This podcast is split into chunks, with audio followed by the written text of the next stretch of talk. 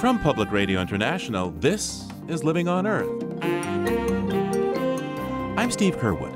Young people have the right to sue the U.S. government for failing to protect them from the future ravages of climate change, a federal judge in Oregon says. If it goes to trial, it will be the trial of the century. It'll outdo the Scopes trial because you're going to have all kinds of climate scientists saying how grave the threat is, how little time we have to address it, and that would be a very interesting spectacle, frankly. But legal scholars say it's a long shot to get to trial. Also, checking in on the Great Green Wall, an ambitious plan to keep the Sahara Desert in check as the Earth warms. Great Green Wall is not only about trees, the Great Green Wall is about development. It's about sustainable, climate smart development at all levels.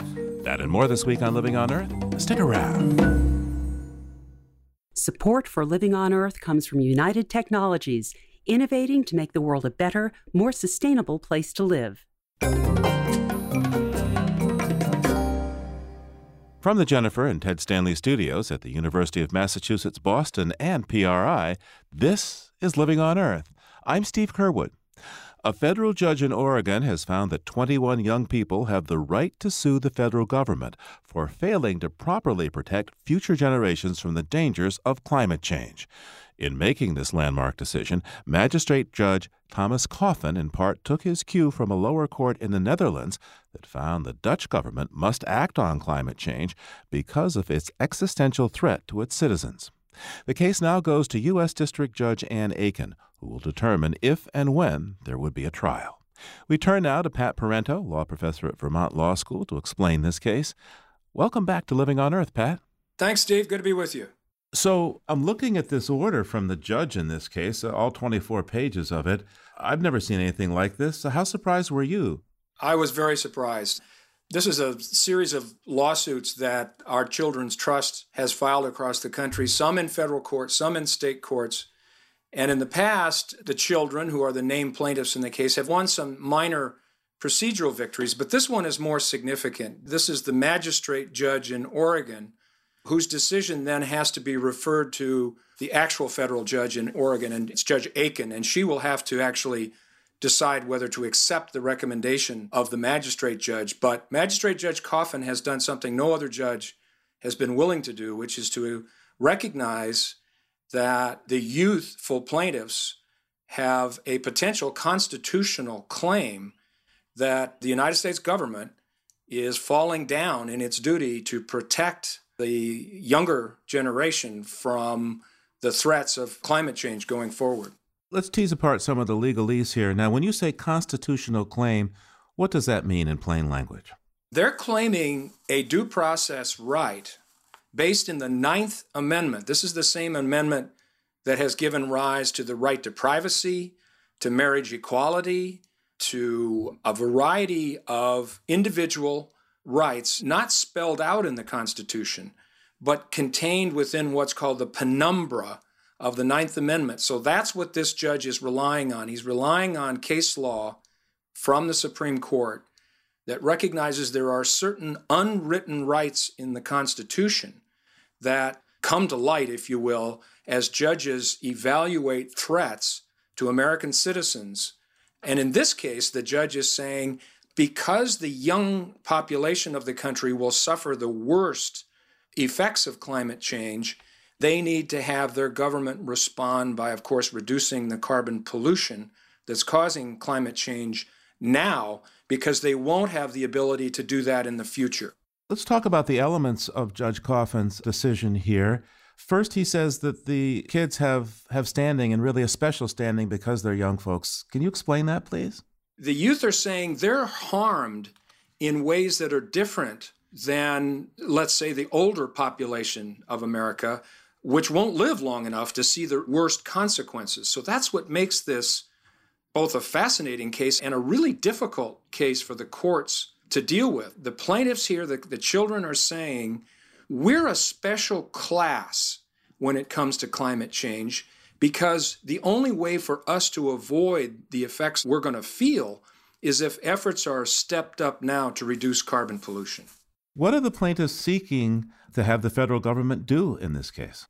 They've asked for a very broad range of remedies. They've asked specifically that the government cancel contracts to export gas from a LNG, a liquefied natural gas terminal in Oregon. That's one of the most specific things they've asked for. But they've also asked that the government do an accounting for the greenhouse gas emissions that are occurring and what is the government doing to reduce those emissions over what period of time. And they're actually asking that the court order the government to reduce the loading of carbon in the atmosphere down to the 350 parts per million level that's been recommended by several scientists, including James Hansen, who's named as a guardian in this case for the children. So they're asking for an extraordinary relief, never before ordered by a court telling the government to begin reducing carbon emissions and literally bring them down to a point where there's no longer at least a serious threat from climate change. And how is the government supposed to do this, according to the plaintiffs? Well, they don't spell that out. They're basically asking for a plan. And the question, of course, is who would provide that plan? The president, the Congress, those are all questions. They're problematic questions, frankly. I think the courts are going to have a hard time ordering the United States government to take the steps that the plaintiffs are seeking. And it may be that the real value of a case like this is to elevate this issue in the court of public opinion, certainly with an election coming up, and try to get the elected politicians to respond to this. They're seeking a court order but I have my doubts that a court is going to order the kind of relief they're asking for. And what's the major reason that you think that this will fail ultimately? In the courts, I think the separation of powers between the executive branch, the legislative branch, and the judicial branch is a real barrier to a case like this. It's not a traditional function for our courts to be ordering this kind of broad scale economic energy policy. It's really economy wide. And it's also the case that even if the United States, of course, were to do everything it could to reduce its carbon pollution, unless the other major emitters in the world do likewise, it won't accomplish the purpose. That's another reason why I think courts are going to be reluctant to be imposing duties on the executive and legislative branches of government where this is a global problem that requires a global solution. What about the question of a constitutional right to be free from CO2 emissions that's in this case? Well, you know, there have been courts that have recognized the right of bodily integrity, which means that you have a right to be free of contaminants or threats to your health that would emanate from activities that were either permitted by the government or perhaps not permitted and should be permitted. And it's in that vein, I think, that this judge is referring to the threats of climate change as being not only a threat to the bodily integrity of these young plaintiffs, but even more fundamentally, that this is threatening the very viability of ecosystems to provide food and shelter and so forth for citizens.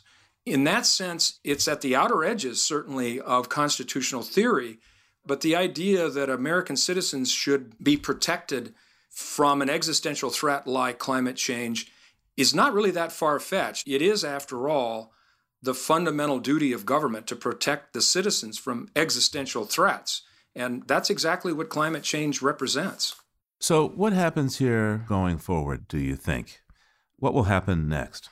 Well, I think the Judge Aiken has a big decision to make as to whether to accept the recommendation of the magistrate judge or whether to hold further hearings and argument or maybe accept a part of what Magistrate Coffin has said and not all of it. So that's the next step. Assuming that Judge Aiken accepts those recommendations, then the next step will be will the government file a motion for summary judgment in which they can argue you no longer should accept what the plaintiffs are saying as true. We're going to introduce affidavits to counter what the plaintiffs are saying. For example, they're going to say the government is taking lots of steps to address climate change. It's not true that we're just sitting on our hands, certainly not true of the president.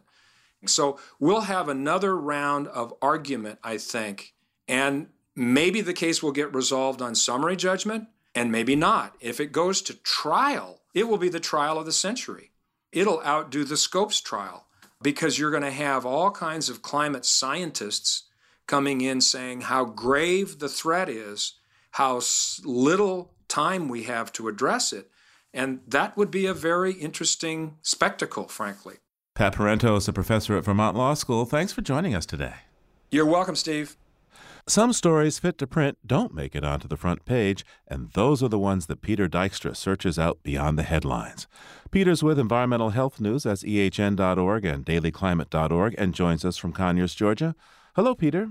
Well, hi, Steve. I've got some good news again this week. Uh, hey, that's two weeks in a row for you. Uh, you feeling okay?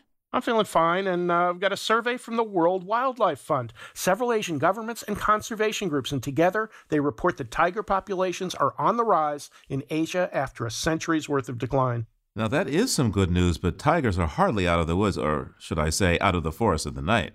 Oh, not at all. The count is 3,890 tigers, up from about 3,200 six years ago. But consider that in 1900, it was 100,000 wild tigers in Asia. And here's a number that really shocked me there are far more captive tigers alive today than wild ones. At least 5,000 alone in the U.S., in zoos, circuses, wildlife ranches, and private menageries. Yeah, that is kind of surprising. But what do you think of the reasons for the increase in the wild? Well, there's better wildlife protection, a slowing of habitat loss, and a commitment by Asian nations, including Russia, China, and India, to try and double wild tiger populations. There's another recent Google Earth based study that's measured both the loss and the protection of tiger habitat, identifying key habitat areas, because even if we want the tigers out of the woods, we don't want them out of the forests. Unless they're in zoos. Hey, what's next? Well, here's the tale of two cities and their respective dealings with lead contamination. Fifteen years ago, Madison, Wisconsin launched an ambitious project to eliminate lead drinking water pipes from the city. It cost just under 20 million to remove lead from 5,600 properties, with the owners footing about 20% of the bill. Hey, that sounds relatively cheap. Yeah, but the estimate for doing the same thing in Wisconsin's biggest city, Milwaukee, is at least a half a billion dollars to swap out 70,000 lead water lines. But on to another lead story from another city. Okay. As in many big cities, Philadelphia's school system is facing enormous challenges over budgets and the infrastructure of aging schools. As early as 1993, the city knew its schools might have a lead problem, and while it took a few years and some pressure from health officials, by 1999, Philadelphia's schools started to get the lead out. They removed some lead pipes, dismantled some water fountains, and painted do not drink signs over bathroom sinks. So the problems are all solved in Philly? No, but let's call it mixed results. Things may be better, but this is hardly a shining success. The Philadelphia School Board knew, but didn't tell anyone about the lead issues for six years at first. And when they did, one report says EPA testers were blocked from entering schools to do their jobs and find out how bad the problems are. Those do not drink signs are still up in many schools, and when the water fountains were removed, some were never replaced, leaving kids with few places to get a drink of water at school. And that also shows just how hard to fix those problems can be, particularly for governments and school systems that are a bit short on cash. Hey, what do you have for us from the History Vaults this week? Well, let's take you back to April 1799 in New York City. A group of citizens, headed by a future vice president, got together to create a financial firm and launch an ambitious project a centralized water system for the growing city. It was called the Manhattan Company, and it was the origin of not only one of the largest drinking water systems in the world, but the financial side evolved into today's giant J.P. Morgan Chase. Hmm. The New York water system and J.P. Morgan Chase, two things that are too big to fail. Who was the vice president? The one and only Aaron Burr. The big financial competitor for Burr's Manhattan Company was the Bank of New York, founded by Alexander Hamilton, who had been George Washington's Treasury Secretary. The Bank of New York also eventually got swallowed up by J.P. Morgan Chase. Of course, Burr and Hamilton didn't like each other very much. Five years later, at a spot not far from the modern day Jersey end of the Lincoln Tunnel, Burr killed Hamilton in a duel. Hamilton today is the subject of a Broadway musical and a model for the $10 bill. Burr finished out his term, but was a pariah, best known today for being tied with Vice President Cheney as having shot the most people while in office. And I thought modern day politics was a blood sport. Peter Dykstra is with Environmental Health News. That's ehn.org and dailyclimate.org. Thanks, Peter. We'll talk to you the next time. Okay, Steve, thanks. Talk to you soon. And there's more on these stories at our website, loe.org.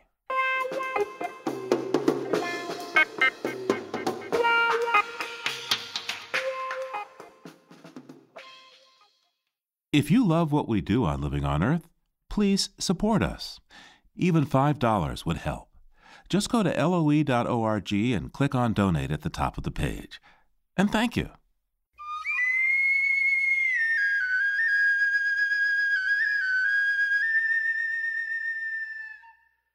As global warming advances, there are profound effects on our planet with heat waves, melting ice sheets, sea level rise, and changes in rainfall and storm patterns. And now, a new study from NASA, published in Science Advances, points to an unexpected result of all that ice in Greenland and Antarctica melting and running off into the oceans. It's moving the axis of rotation of the entire planet. This wobbling was first noticed by Jianli Chen of the University of Texas at Austin. And to try to understand this better, we spoke with the co author on the new study, Eric Ivins of the NASA Jet Propulsion Laboratory, in his backyard in Pasadena. Welcome to the program. Thank you.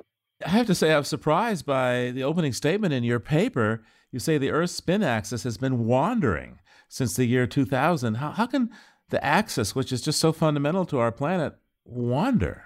Actually, we know that it's been wandering for maybe about the last 5 million years at least, ever since the ice sheets started to build up in northern Canada and in Scandinavia periodically in periods of about 100,000 years. And as the ice sheets disappeared, they left kind of a depression that was sitting there. And that's a mass deficit with respect to the average Earth. And it causes the pole to want to wander in the direction of that little hole that's left there. So we do know that we have been recording the drift in that direction since about 1899 or so. But starting in about 1999 or to about 2001, we started to see the Earth start to move in a new direction. And that new direction really could only be explained by Greenland ice mass loss. Describe for me exactly what you mean by the axis is moving. Well, let's say that you have a toy top and you spin that top. When you start to spin the top, since it's very symmetrical, it will tend to nicely form just a single axis of rotation. But if you were to take a tiny piece of chewing gum and stick it on there, you would find out that the spin axis would slightly tip over. That's because the body is no longer symmetric. It has an off axis piece of mass on it and it's causing the moments of inertia to change. And this is what causes this strange polar motion. Just to give you another analogy, let's say that you were a baseball pitcher and you were frustrated that too many of your hitters were being able to figure out what your pitches were doing. Well, you would use this old technique called foreign substance, either pine tar or a little bit of your own spit. This is not legal. This is not legal, a spitball, doctor. All the all the Hall of Famers are spitball pitchers. now, what they're doing is they're changing the moments of inertia slightly. So it changes the entire dynamical character of the pitch as it approaches the batter. Makes it wobble and harder to hit. Well, it, uh, it slightly changes the trajectory because the spin will change. And as the spin changes, of course, it tends to flutter around a little bit more in the eyes of the batter. So, you folks are positing that human driven climate change plays a role in this wobble of the Earth axis, but I understand initially that wasn't your hypothesis. It wasn't what you were looking for. What led you in this direction? Well, we were looking to build a software capability to connect calculations of ice sheet change so that we can project ice loss or gain for a period of about 200 years and try to predict what global warming will do to sea level rise. To improve that situation, we needed to include the Earth's dynamics and the gravitational effects that the ice changes would have on global seas. Then, as a way of being able to do a reality check, we looked both at the work that Jianli Chen had done on Greenland and we also looked at the actual raw data that was coming from the International Rotation Service. We found it was a pretty close match, especially when we included the details of Antarctica. And we, we also decided that it would be interesting to use the GRACE mission data that determines how masses are changing on the surface of the Earth to include land hydrology And once we included land hydrology, we found a nearly perfect match to the position of the Earth's spin pole. And who's Jianli Chen? John Ling Chen is a researcher at the University of Texas at Austin.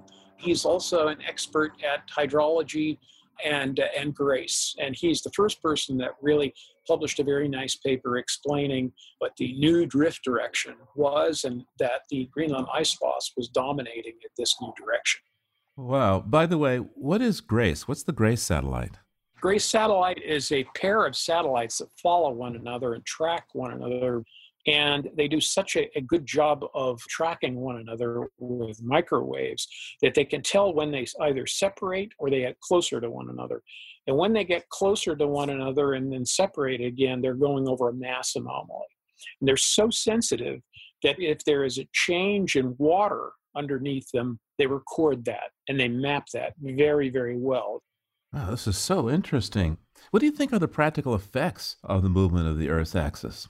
Uh, there are really none because it is so small. We're suspecting that these changes are occurring at a meter, meter and a half at the most per year. If you start to get up to about 100 kilometers, then you're changing the amount of solar radiation that's coming into some parts of the Earth. So that can only occur and be of significance when we're thousands and thousands of times larger in terms of our scale. So, this is a tremendous wake up call, I guess, for our civilization that anthropogenic human related climate disruption is actually changing how the Earth is rotating. Yeah, I guess you could say that. I think one of the things that Jianli Chen mentioned was it's just another strange thing that the climate does. It doesn't have a feedback that's necessarily important for us, but it's just one of those things you can list on a list of, oh my God, climate change really does that one. Well, this is yet one of those. Eric Ivins is a senior research scientist at NASA's Jet Propulsion Laboratory in Pasadena. Thanks so much for taking the time with us, Eric. Okay, thank you, Steve. It's a pleasure talking to you. The loss of sea ice in the high north is also changing the economic life of the planet, with new shipping lanes, chances for oil exploration, and tourism. This fall, Crystal Cruises will run a 1,000 passenger cruise ship on what they're calling the Northwest Passage expedition through the Arctic Ocean. Joining us to discuss the trip and the prospects for Arctic tourism more generally is Michael Byers, the Canada Research Chair in Global Politics and International Law at the University of British Columbia. Welcome to Living on Earth. It's good to be here. Thank you. Hey, tell us a little bit, please, about this cruise. What kind of ship are we talking about, and what's the route? Well, we're talking about the world's most luxurious cruise ship. The Crystal Serenity is going to sail from Anchorage, Alaska to New York City around the northern coast of North America through the fabled Northwest Passage, through the 19,000 islands that constitute Canada's high Arctic. The uh, voyage will take a month and it will cost each passenger between 25,000 US dollars all the way up to $120,000 for one of the top suites. It's going to be quite a trip. Yeah, and how unprecedented is this? I mean, how many ships have done this route before? Well, no cruise ship this size has done the route before. There have, for a number of years, been smaller so called expedition cruise ships that carry 100 or 150 passengers. There have been a, a, few large cargo ships that have made the voyage. And of course, Coast Guard icebreakers from Canada and the US have done so as well increasingly so-called adventurers in private yachts upwards of 25 or 30 a year but no cruise ship of this size. These 1000 passengers have fairly large cabins. They're being cared for by 650 crew members. They're even bringing a support ship along that has its own helicopter. So it's a it's a major enterprise. And i was in fact invited to go on board the crystal serenity as a lecturer and after considerable thought two months ago turned the trip down. Why? Why did you say no? It sounds like a great trip. Well a couple of reasons the most significant being that i've become increasingly concerned about climate change. And to be entirely open I, i've done the trip before on Canadian Coast Guard icebreakers and on one occasion on one of these smaller expedition cruise ships. And I thought about whether I needed to be part of this trip First of all, because the ship has a pretty large carbon footprint. So it's contributing to climate change by going to the Arctic. And also the fact that this trip is a form of so called extinction tourism. The only reason that the passengers can go to the Arctic is because the Arctic is on the edge of a precipice. The sea ice is melting, the ecosystem is being overturned. It's a little bit like going to see an endangered species uh, on the savannah of Africa or in the Galapagos Islands because you don't think it will be there in five or 10 years and I, I, again found that a bit perverse and decided I could not personally go. Now I, am not criticizing those people who choose to go. Again, I've been, I've already seen it. I don't need convincing about the reality of climate change. Also, wondering about the impact of such a tour ship. I mean, you go to a place like Nome, Alaska, and now you know how big Nome is. It's not exactly, I mean, Snowball maybe you could throw from one end of downtown to the other almost. How can Nome handle a thousand people disembarking there? Well, that's a question for the residents of Nome, Alaska, and also for the three small Aboriginal communities in Canada's high Arctic where the ship will stop. And certainly the cultural impact could be severe. The environmental impact on the local wildlife could be significant. But that's a decision that the residents need to make. There's a, more problematic issue in terms of the impact on the marine ecosystem as this large ship passes through. For instance, there are many whales in the Arctic bowhead whales, beluga whales, narwhal. And these whales are highly sensitive to noise because they communicate using sound. And if you have large ships passing through, this can disrupt the whales while they're calving, while they're mating. And so that's a concern there's also a, potential risk of an oil spill. And I don't want to overstate it with regards to the Crystal Serenity because the Crystal Serenity is very well managed. But any large ship will have hundreds of thousands of gallons of fuel oil on board. And oil in cold water degrades very slowly. So if you remember the Exxon Valdez and you transfer that situation to the high Arctic, you have a situation that's even worse. Well, I'm also wondering about basic safety for those thousand passengers. If something goes wrong, I, you know, Crystal Cruises, as you say, is very well run, but it's a human invention, so things can go wrong. How the heck do you get a thousand people out of the high Arctic if there's a problem? Well, you might not be able to do so. And even though the ship is passing through the Arctic during the late summer, I have sailed the same waters in the summertime in 20 foot waves, in gale force winds. So there are risks, and search and rescue capacities in the Arctic are very stretched. Canada bases its search and rescue helicopters in southern Canada on the west coast and on the east coast. It can take them up to two days to get to the Northwest Passage. So we're talking about very poor search and rescue coverage and real dangers from shallow, uncharted waters, from the increased existence of icebergs in these waters. This is actually one of the ironies of climate change. Although the, the sea ice that forms on the surface of the water in winter, although that is diminishing, the number of icebergs is actually increasing as climate change melts the surface of land based glaciers and that meltwater lubricates the motion of the glaciers into the sea.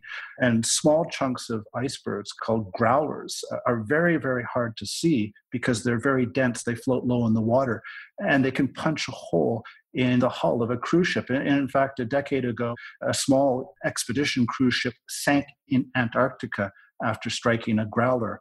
And if the Crystal Serenity were to have that kind of accident happen in the Canadian Arctic, well, quite frankly, I would not want to be on board. You are perhaps alluding to the first passage of a major, large, super large ship more than a century ago. Sounds like this could end up like the Titanic. Well, I don't want to exaggerate the risk. Again, Crystal Cruises is a, a, very good company. Passengers pay an awful lot of money to have the highest standards of safety. So this ship will probably be okay.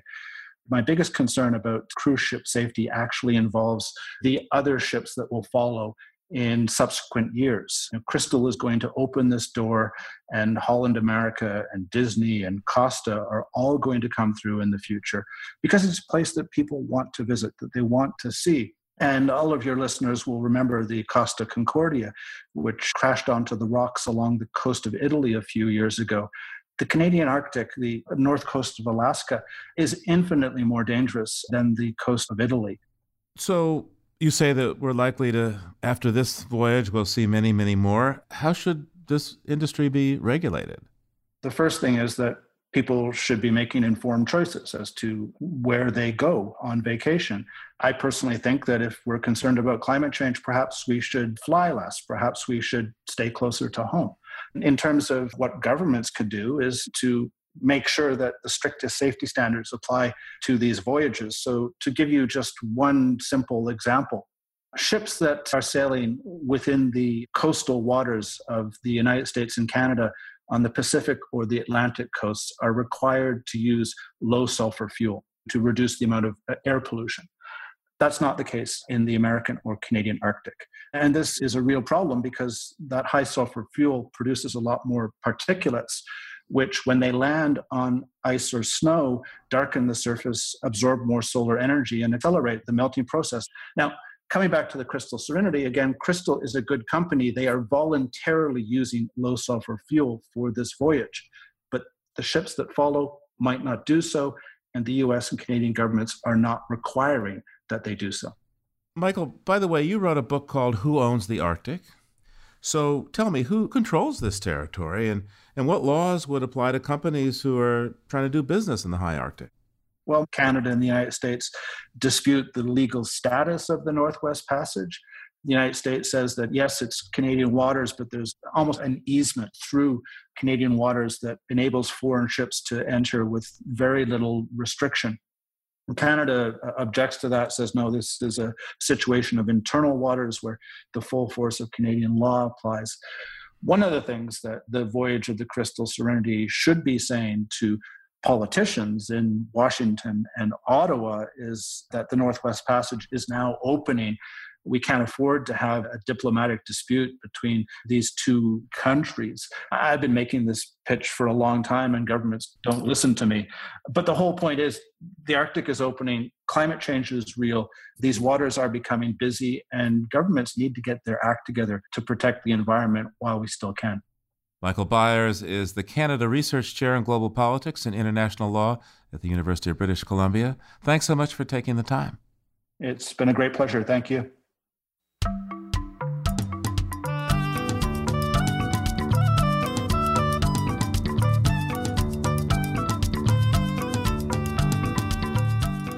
At my house, we know it's spring when ducks swoop down to our pond for a quick bite to eat on their way north, and phoebes show up to build nests under the eaves of the house.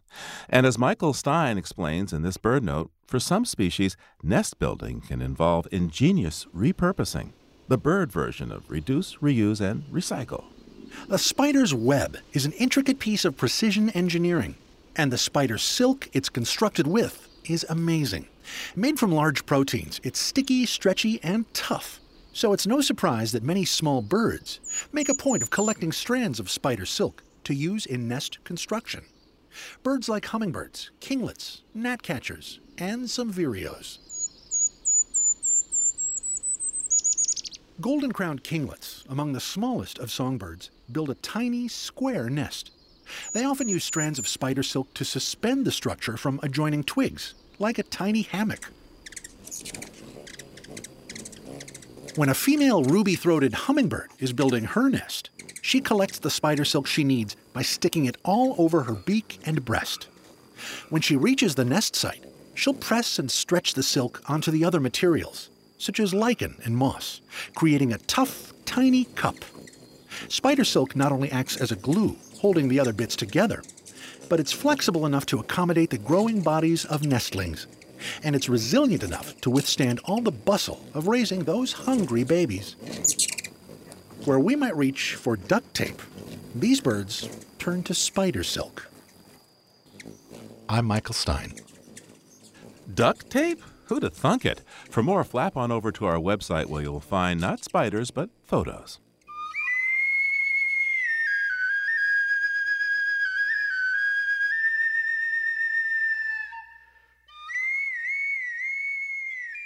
Coming up, a front line in the fight against climate change, the Great Green Wall of Africa. That's just ahead on Living on Earth. Stay tuned. Support for Living on Earth comes from the Gordon and Betty Moore Foundation and from Wonder Capital, an online investment platform that allows individuals to invest in solar projects across the U.S. More information and account creation at wondercapital.com.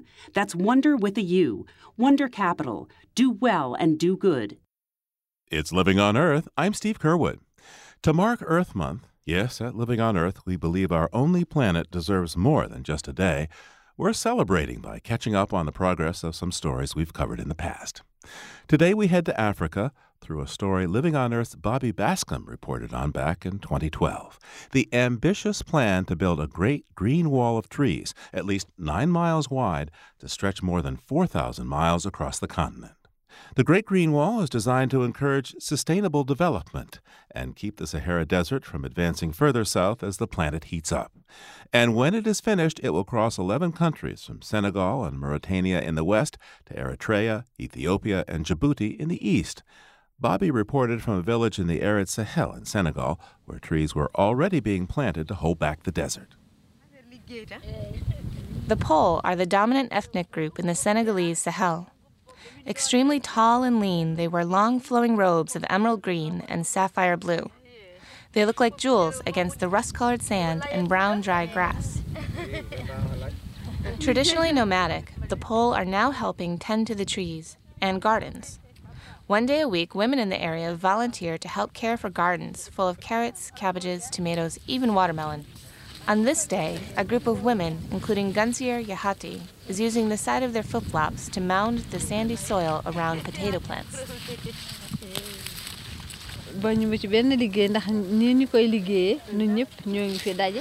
I like working here. I like working with my friends. We laugh and play while we work. But what's really great is that we have more diverse vegetables. We eat the vegetables and can sell them in the market as well. The closest market is about 30 miles away, and before the gardens came along, it was a day's trek in a horse drawn cart to get fresh vegetables. Most of the gardens are watered using drip irrigation. A hose with holes delivers just the right amount of water to each plant to minimize evaporation loss. But some plants are watered by hand. The women dip large plastic cans into a basin filled with water from a nearby well. Nime Sumso pours her jug of water over some carrots.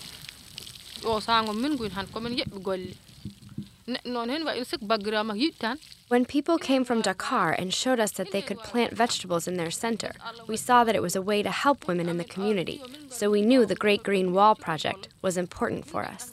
It's exactly that kind of community support that the government is hoping to garner.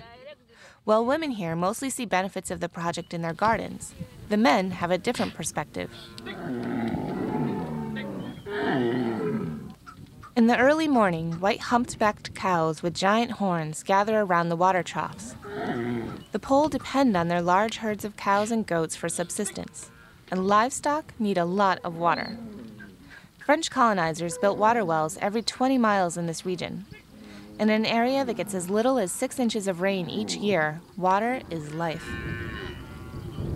Scientists say the trees of the Great Green Wall will improve rainfall and recharge the water table. That pleases Alfaka, a local herdsman. Planting trees is good for us. Those trees can bring water, and water is our future. Water can solve our problems. We are praying for this project to continue. Roughly 40% of Africa is affected by desertification, where non desert land turns to desert. The United Nations says two thirds of Africa's arable land could be lost by 2025 if the desertification trend continues. Everyone involved in the Great Green Wall agrees that the end goal is to help rural communities, but opinions vary on how the project will do that. African leaders envision the Great Green Wall as a literal wall of trees to keep back the desert. That's what was proposed by the president of Nigeria, Olusegun Obasanjo, when he came up with the idea in 2005. But scientists and development agencies see it more as a metaphorical wall, a mosaic of different projects to alleviate poverty and improve degraded lands. Sustainable management of natural resources and with the aim of reducing poverty. This is really our goal for this program. Jean Marc Sinnassamy is a program officer with a global environment facility, one of the funders of the Great Green Wall. We do not finance a tree planting initiative. It's more related to agriculture, rural development, food security, and sustainable land management than planting trees. That's Jean Marc Sinnassamy of the Global Environment Facility that helps fund the Great Green Wall in Bobby Bascom's report from 2012. Living on Earth's Helen Palmer has been checking out what's happened since then. For those in charge of making this ambitious dream a reality, it's not just about planting trees to hold back the desert. At the Paris Climate Talks, I met up with Elvis Paul Tangham, the African Union Commissioner for the Sahara and Sahel Great Green Wall Initiative. Great Green Wall is not only about trees. The Great Green Wall is about development. It's about sustainable, climate smart development at all levels. Development at all levels means sustainable land management to provide jobs and cash to keep people in their communities and able to thrive in a harsh climate. Tangham says it's a matter of life or death for millions, particularly young men. It's about value. The issue with migration, which is a very fundamental, because there's a nexus between migration, land degradation, poverty. Every young person wants to be valued in the African context, every young person, especially a young man, has the responsibility to take care of the family. Tangham says idle young men who've seen crops and animals die and have no work face terrible choices. They might join rebel groups or terrorist groups like Boko Haram, or join the exodus of desperate migrants trying to cross the Mediterranean on rickety boats to find work in Europe. Although the idea of a wall of trees is a decade old, it remains more vision than reality. Yet Tangham says a lot has been achieved in terms of cooperation. The first biggest achievement of the Great Green Wall is the fact that people of those regions have accepted to work together for a common goal. The second achievement is that each of those countries developed national action plans that is the biggest achievement because it's now they own it. It's about ownership, and that has been the failure of development aid because people were never identified with it. But this time they identified this is our thing. But there has also been success on the ground, according to Tangham. About 15% of the actual wall of trees is already planted. Senegal has reclaimed more than 4 million hectares of land along the Great Green Wall they have planted more than 27,000 hectares of indigenous trees that don't need watering. All animals that had disappeared from those regions are reappearing. Animals like antelopes, we are talking about hares, we are talking about birds that for the past 50 years nobody saw the United Nations commissioned a virtual reality film to show the progress so far. It features the Fulani people at a village called Koyli Alpha. Already, our well is filling up. And now my mother doesn't have to walk for hours to get water. There's more work for everyone. And the market is busy again. And Tangham says it's not only Senegal. There's progress in Mauritania, in Chad, Niger, Ethiopia, and Nigeria, where they've developed market gardens and grow fodder to feed animals in the dry season, giving the young population work. You see that many young people who probably would have been joining the Boko Haram, they are now part of either the firefighting brigade, they are now part of the Great Green Wall Brigade, and they are in their communities because they have a source of income and they are putting value to their lives. And according to Tangham, another hopeful sign is the money to pay for this huge project. Last December, the UN climate meeting brought firm pledges of additional funding for the Great Green Wall. We have generally $4 billion of pledges, which is a lot of money. And we are going to get them. French government said we are going to increase our investment in climate resilience and programs by 2020 by 1 billion euros. The president of the World Bank said they're going to give 1.9 billion dollars for Great Green Wall and other related programs. Still, the UN says that 100 million Africans are threatened by growing desertification as the climate changes and the worst drought in 30 years affects parts of the continent. That makes any project such as this, that Africans claim as their own and believe in, both more vital and more likely to succeed. My grandfather says that all of this here is part of a great green wall that will stretch across Africa. He says it is going to be a wonder of the world. Though, as Elvis Paul Tangham and all the stakeholders agree, to realise this wonder of the world will take at least a generation. For Living on Earth, I'm Helen Palmer.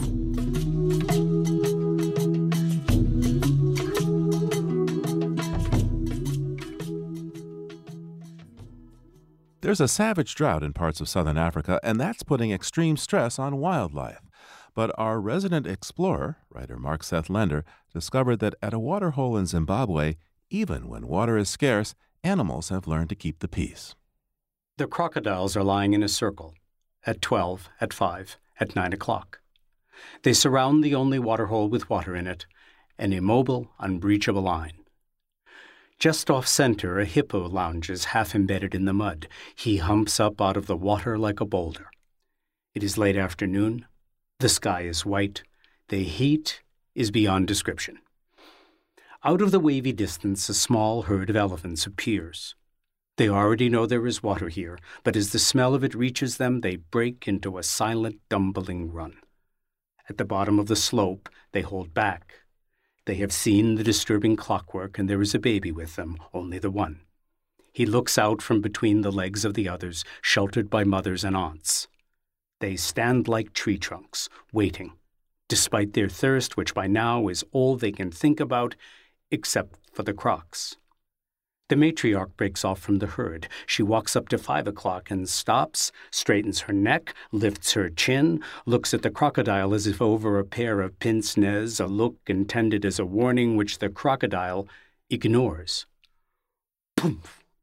A foot that is half a meter in diameter lands three minutes on the gauge from his face. The matriarch steps back. She tilts her head and looks at him sideways. A layer as fine as chalk settles on his nose and jaw and the hooded sockets of his immovable eyes. Whoomph! This time the distance is measured in a clock tick, and the crocodile's big bony skull bounces, raising its own drab puff of clay. The matriarch looks down, and the crocodile rises just enough to let him move and slips into the water slowly, very slowly. His tail, sculling side to side, pushes him away from the banks towards the center, preferring the considerable risk of hippo to the imminent threat of elephant. The herd comes closer. The matriarch continues in her deliberate precession. Step by step, she clears out nine, then noon, and the elephants unfurl their trunks and drink their forty gallons each of what passes for water in this fetid season of the year in southern Africa. One of the females stands with the baby, and he also drinks and bathes as well as he can, and they spray the muddy stuff over themselves and him, and then go back the way they came under the red dust sun that is hot and unforgiving, as it will be for at least another month of hardship all around. Light quickly fades, the land begins to cool. The crocodiles retake the positions they had before, marking their ancient place in time. Again, the danger is them. Writer Mark Seth Lender, there are some of his photographs of lumbering elephants at our website, loe.org.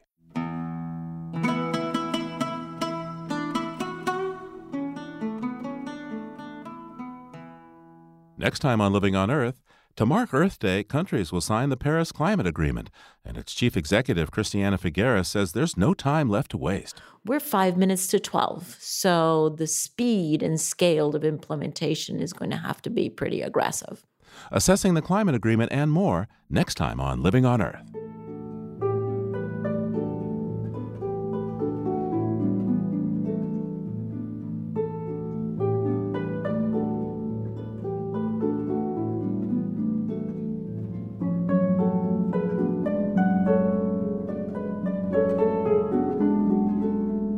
Living on Earth is produced by the World Media Foundation.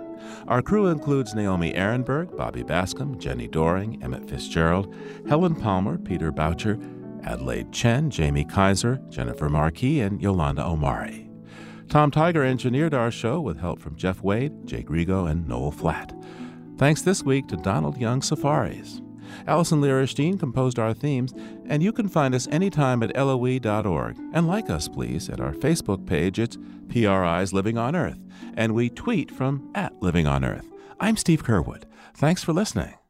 Funding for Living on Earth comes from you, our listeners, and from the University of Massachusetts Boston, in association with its School for the Environment, developing the next generation of environmental leaders and from the Grantham Foundation for the Protection of the Environment, supporting strategic communications and collaboration in solving the world's most pressing environmental problems. Support also comes from the Energy Foundation, serving the public interest by helping to build a strong, clean energy economy. From Gilman Ordway and from SolarCity, America's solar power provider. SolarCity is dedicated to revolutionizing the way energy is delivered by giving customers a renewable alternative to fossil fuels. Information at 888 997 1703. That's 888 997 1703. PRI, Public Radio International.